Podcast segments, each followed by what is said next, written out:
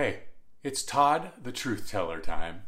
I want to talk to you today about Realogy, stock prices, and the difference between news and tabloids.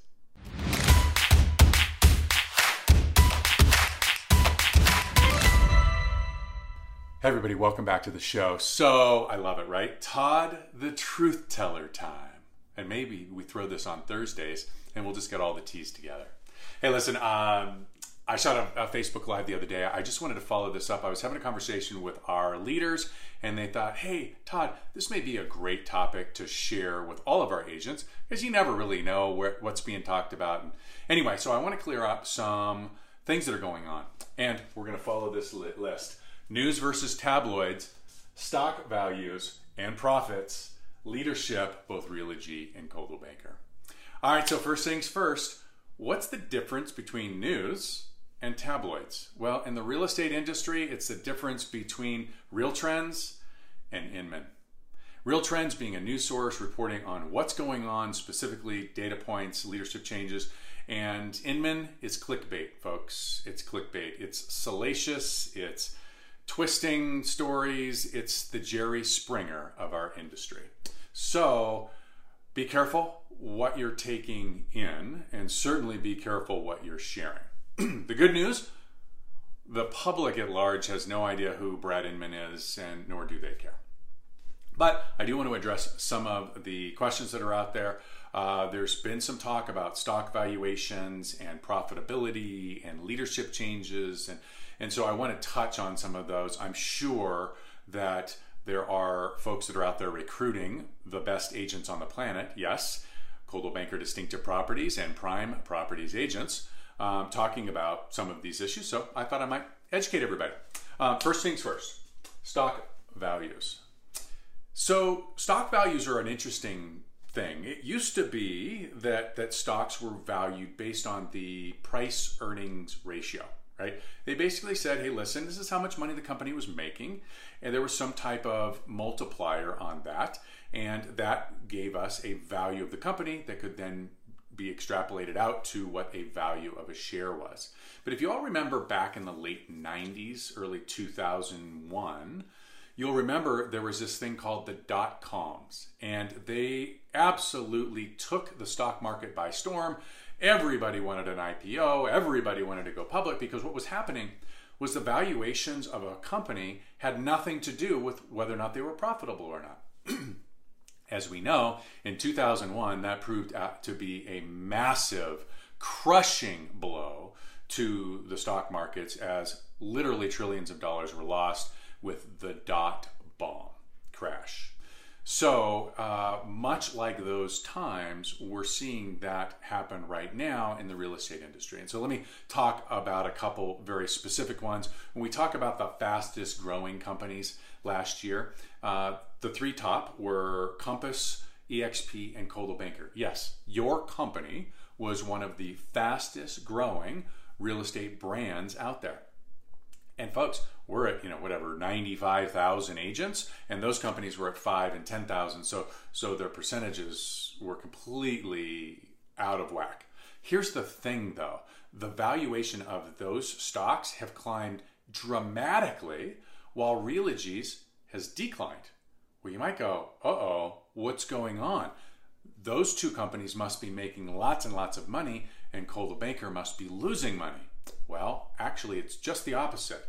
What's happened is that the people that create valuations are looking at not profitability, not price to earnings ratios, but instead they've looked in and focused on blue sky.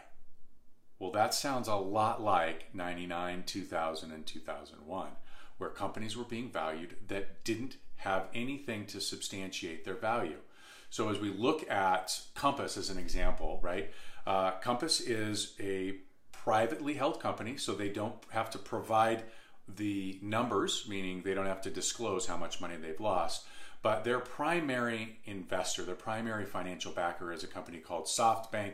The CEO of Compass has come out and said publicly that he does not see any pathway to profitability for at least 10 years. Well, that's a problem for companies like SoftBank, which you now are seeing try to repackage their debt structure and raise new funds so that they can back a 10 year loss strategy, which, folks, I don't know about you, but uh, we could never operate our households on a losing proposition for 10 years. So I suspect that they won't either. We've already seen changes in their structure and in their strategy uh, going away from freezing actually all merger and acquisition strategies.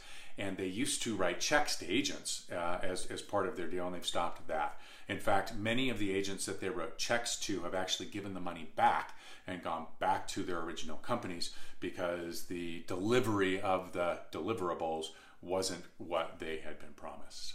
The other company uh, that we're talking about today is EXP.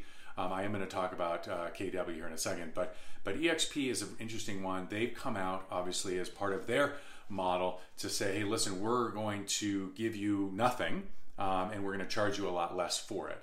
Uh, in 2018, EXP, a publicly traded company and really for the most part agent owned, uh, lost $24 million. Now, folks, here's the deal when you are agent owned, when you are a publicly traded company, you can't go out and lose $24 million.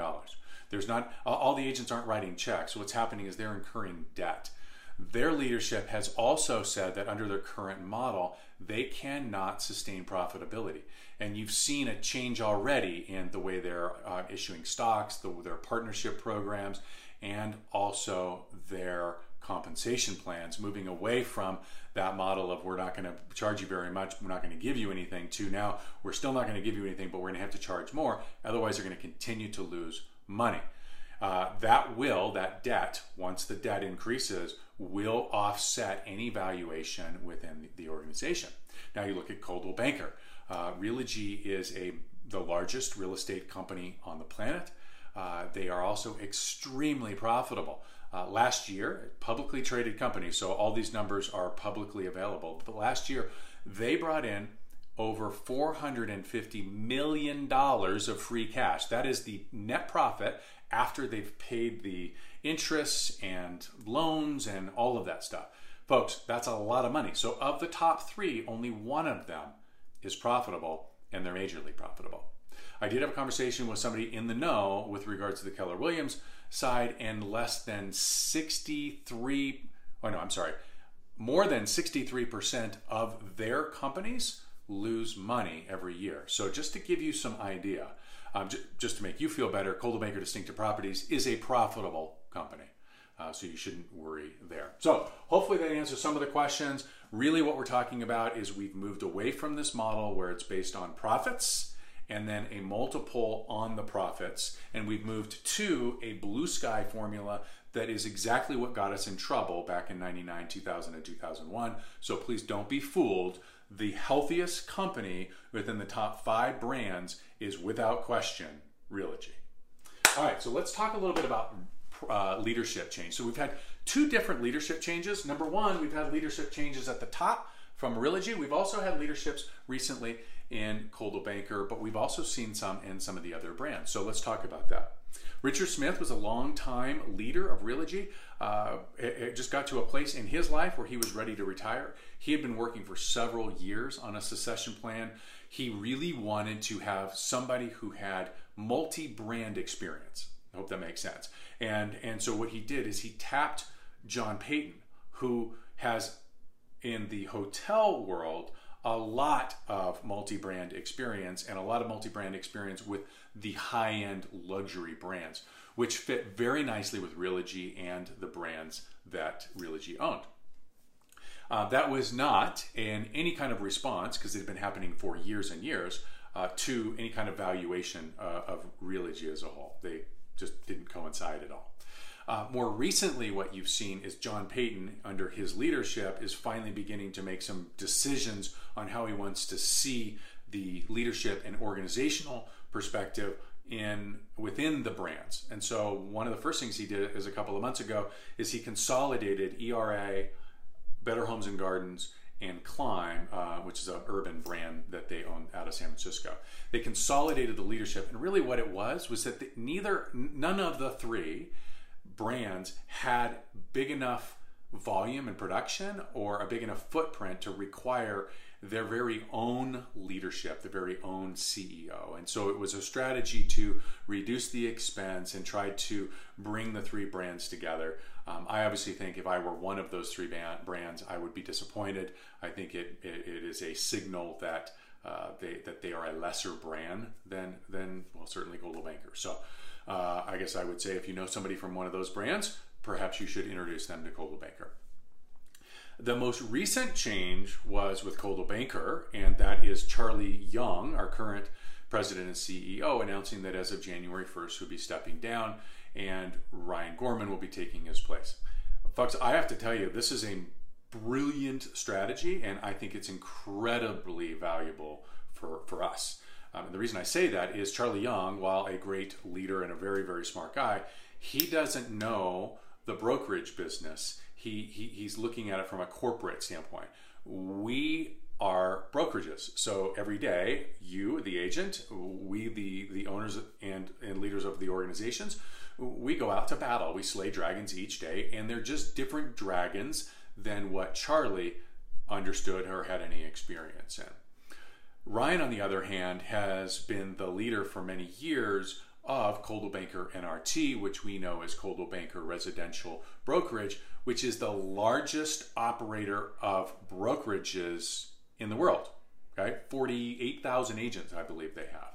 Uh, and so he understands at a very high level exactly what you, the agent, are going through, exactly what you, the agent, need from a support and the tools and lead gen and, and marketing and all of those things. He also, we can have very, very solid conversations together because he understands what we are going through from a brokerage perspective. So I think these are amazing changes. I did want to just kind of make sure that, that, that the truth had been told on Thursday by Todd.